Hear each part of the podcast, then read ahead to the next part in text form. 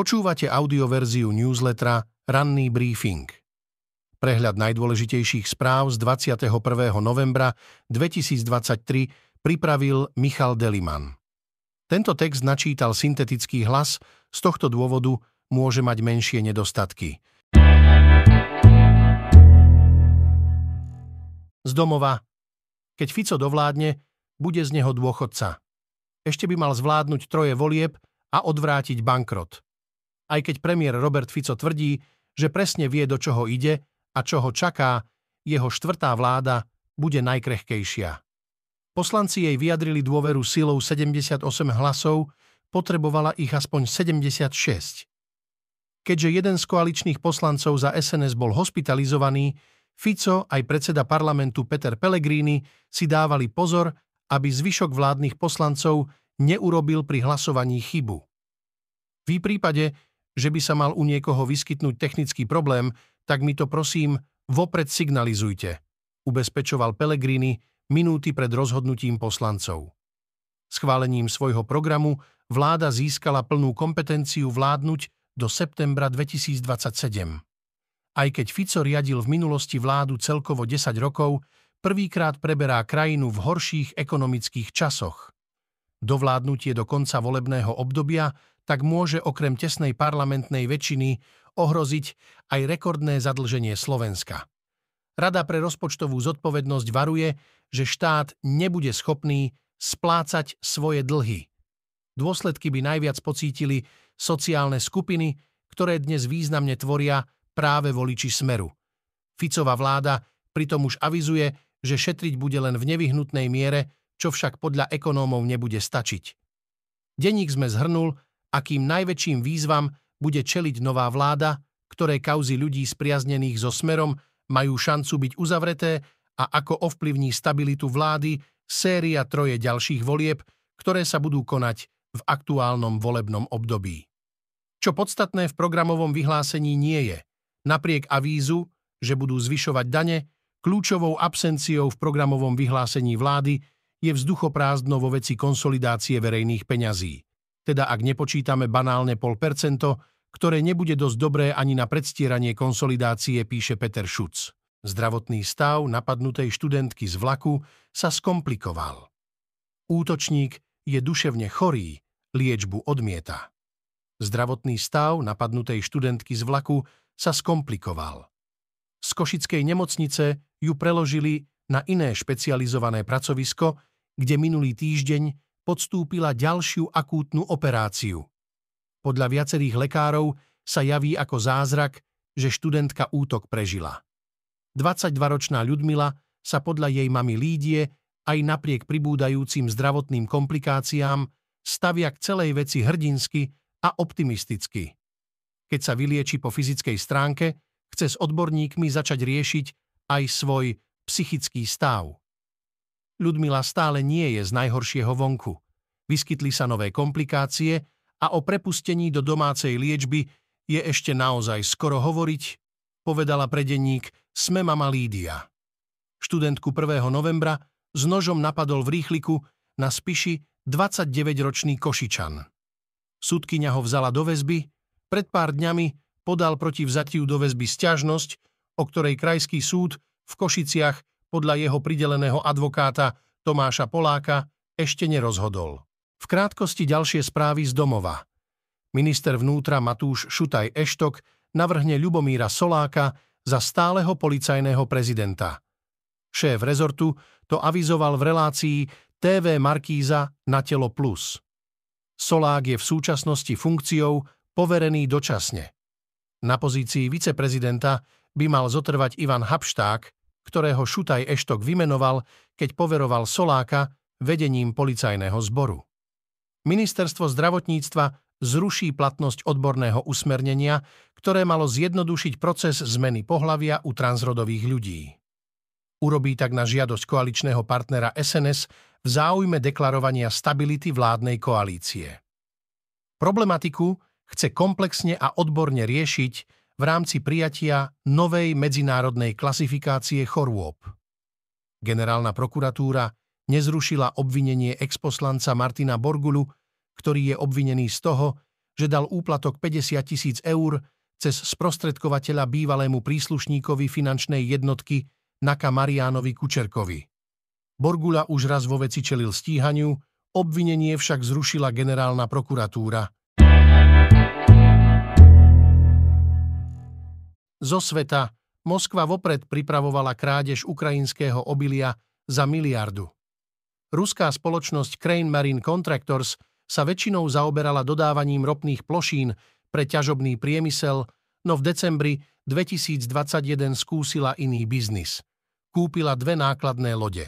Matros Koška a jej sesterská loď Michail Nenašov merajú 170 metrov, sú teda dosť veľké na to, aby previezli 300 tisíc tón obilia, ale zároveň dosť malé, aby mohli kotviť v prístave v Sevastopoli na Rusmi okupovanom Kryme.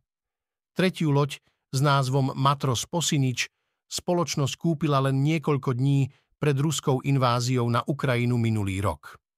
Všetky tri lode videli v Turecku či v Sýrii, no aplikácie na sledovanie plavidiel ich polohu nezobrazovali, čo je bežné pri námorných pašeráckých operáciách. Rusko totiž dopredu plánovalo, ako po invázii na Ukrajinu bude vo veľkom kradnúť ukrajinské obilie. Moskva mesiace plánovala nielen vojenské operácie a presun vojakov k hraniciam, ale aj to, ako bude denne kradnúť 12 tisíc tón obilia v hodnote miliardy dolárov ročne. Dôkazy o tomto konaní zozbierala mimovládna organizácia Global Rights Compliance, ktorá ich poskytne Medzinárodnému trestnému súdu v Hágu v nádeji, že obvinenia z krádeže sa pridajú k obžalobe ruského prezidenta Vladimíra Putina za únosy ukrajinských detí. Tvrdí totiž, že ide o vojnový zločin. V krátkosti z Ukrajiny umelkyňa Alexandra Skočilenko nahradila cenovky v supermarketoch protivojnovými heslami. Odsúdili ju na 7 rokov v trestaneckej kolónii. Prípad odzrkadľuje tvrdé tresty, aké režim ruského prezidenta Vladimíra Putina udeluje občanom, ktorí vyjadrujú odpor proti vojne. Ukrajinská armáda pokračuje v postupe na ľavom brehu rieky Dneper, uviedla americká nezisková organizácia Inštitút pre štúdium vojny. Podľa ruských vojenských blogerov ukrajinskí vojaci rozšírili zónu, ktorú majú pod svojou kontrolou v západnej časti obce Krinky. Od začiatku ruskej invázie zahynulo na Ukrajine už viac ako 10 tisíc civilistov, uviedol úrad Vysokého komisára OSN pre ľudské práva.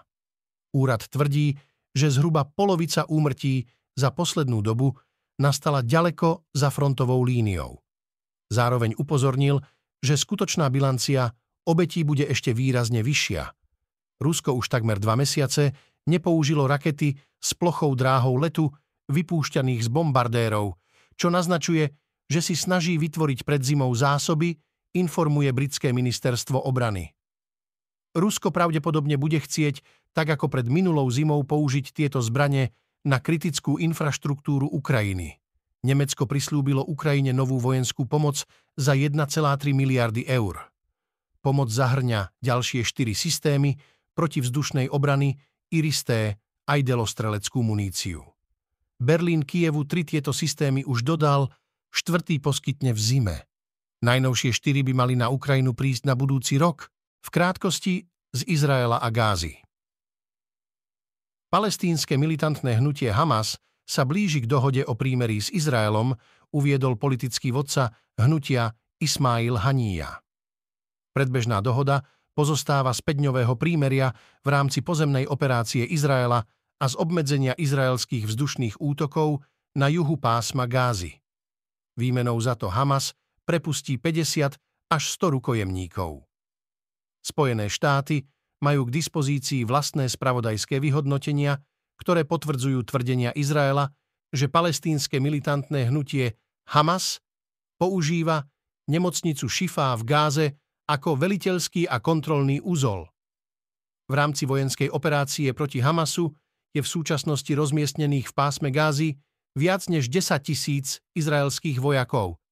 Väčšina z nasadených izraelských vojakov je rozmiestnená v štvrtiach Zajtún a Džabalia v meste Gaza. Z ekonomiky. developer hotela Kiev. Sme v patovej situácii. Je absurdné, čo nám hrozí. Po rokoch dohadov a špekulácií si developerská skupina Lordship vybrala cestu, ktorou chce v prípade hotela Kieva ísť. Už neplánuje výraznú prestavbu či zmenu podoby známeho hotela. Myšlienka, ktorá bola na začiatku a počítala s razantnou premenou budovy, je dnes prekonaná, tvrdí v rozhovore pre Index Rostislav Novák, výkonný riaditeľ developerskej skupiny Lordship. Ponovom chce skupina hotel len rekonštruovať. Aj tieto plány však narážajú na problémy. Ozvali sa totiž pamiatkari, ktorí navrhli vyhlásiť hotel aj prilahlý obchodný dom za národnú kultúrnu pamiatku. Developer dnes hovorí, že je v patovej situácii. Vieme len to, že v extrémnych prípadoch to môže byť vykladané tak, že máme všetko uviezť do pôvodného stavu, naznačuje Novák. V krátkosti ďalšie správy z ekonomiky. Starostu obce, Dolný Chotár, Františka Doru v Lani odsúdili na 25 rokov väzenia, okrem iného aj pre objednávku vražd. Jeho prípad však dobieha. Pripravuje sa dražba jeho luxusného sídla, ktoré v mnohom vypovedá o jeho životnom štýle aj postavení. Dôchodcovia majú dostať do konca tohto roka jednorazový príspevok 300 eur namiesto pôvodne avizovaných 150 eur. Po rokovaniach s ministrom financií Ladislavom Kamenickým sa na to v rozpočte našlo dodatočných 220 miliónov eur. Jednorazový príspevok bude určený pre všetkých dôchodcov, nielen starobných úrokové sadzby Európskej centrálnej banky dosiahli úroveň, na ktorej pravdepodobne zotrvajú niekoľko najbližších kvartálov, vyhlásil guvernér francúzskej centrálnej banky a člen rady guvernérov SEB François Villeroy de Galhou, ktorý zároveň dodal, že debaty o prípadnom znižovaní úrokových sadzieb sú predčasné. Zo športu. Bez Slovákov i Čechov. Svetový pohár v hokeji zrejme odohrajú len 4 krajiny. Pred 7 rokmi sa vďaka iniciatíve NHL odohral posledný medzinárodný hokejový turnaj zložený z najlepších svetových mien. Bol to Svetový pohár 2016. Vedenie súťaže odvtedy často vyhlasuje, že určite chce jedného dňa zorganizovať jeho pokračovanie. A to by sa podľa informácií zámorských médií malo uskutočniť v roku 2025. Svetový pohár v roku 2016 priniesol množstvo zaujímavých príbehov. Najvýznamnejší sa týkal týmu Európy, zloženého z hráčov, ktorí nemali na turnaji reprezentačný výber. Európania senzačne dokráčali až do finále aj s výraznou pomocou Jaroslava Haláka, Mariána Gáboríka, Tomáša Tatara či Zdena Cháru. Vtedy na prehliadke najlepších nastúpilo 6 reprezentačných tímov a dve zmiešané družstvá.